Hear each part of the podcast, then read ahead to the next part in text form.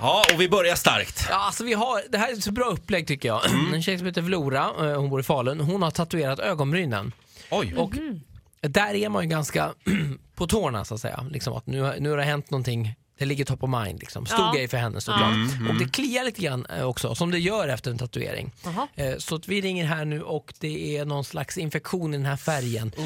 Vi måste raka av oss allt hår. Oj. Jaha. Så är det ibland. Hallå? Hejsan Flora, mitt namn är Magnus Tribal. Jag ringer från Tattoo Sweden, Tatueringsförbundet. Ja. Vi- Visst är det så att du har gjort eh, en tatuering? Jag har eh, gjort 3D-tatuering i H- Hindås. Just det, ja precis. Och vad var det för eh, typ av tatuering? Det är ögonbrynen. Ögonbrynen, Det är det. precis ja. Eh, Vi har lite tråkiga nyheter där med gäller den här färgen då, B1109. Det är nämligen eh, lite förhöjd infektionsrisk med den här färgen. Har du märkt av att det kliar någonting? Ja, det, det, eh, det, det är inte så att det kliar mycket, utan det, ibland så känns det så att eh, man vill klia, men de har ju sagt att jag inte ska klia. Ja, nej det är jättebra om du inte gör det. Det är nämligen så att det Mm. finns ett, eh, har letats in ett herpesvirus i den här färgen. Okej. Eh, har du herpes sen innan? Nej. Varken uppe eller nere? Nej. Men då har du det nu då tror jag. Okej.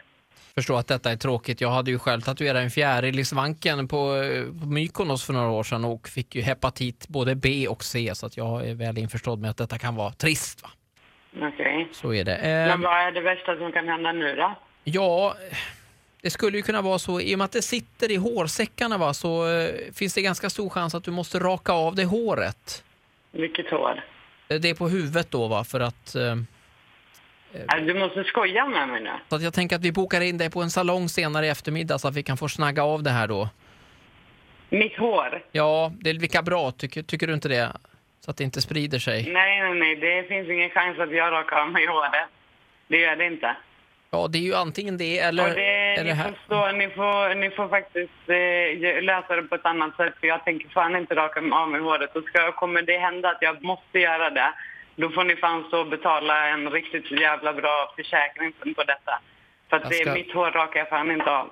Jag ska fråga här min eh, kollega här, eh, Titti Schultz här. Kan vi, kan vi ge något skadestånd? Jag har Roger Nordin här i studion också. Jag sitter- Jag Mm. sitter i Vakna-studion här. Ja. Ja.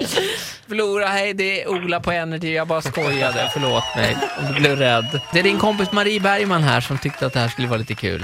Hon Ja, har... det var skitkul. Det var riktigt roligt. Alltså ni... Fy fan. Fy fan för er.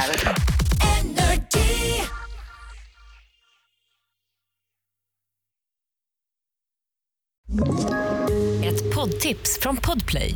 I fallen jag aldrig glömmer djupdyker Hasse Aro i arbetet bakom några av Sveriges mest uppseendeväckande brottsutredningar. Går vi in med hemlig telefonavlyssning och, och då upplever vi att vi får en total förändring av hans beteende. Vad är det som händer nu? Vem är det som läcker? Och så säger han att jag är kriminell, jag har varit kriminell i hela mitt liv men att mörda ett barn, där går min gräns. Nya säsongen av Fallen jag aldrig glömmer på Podplay.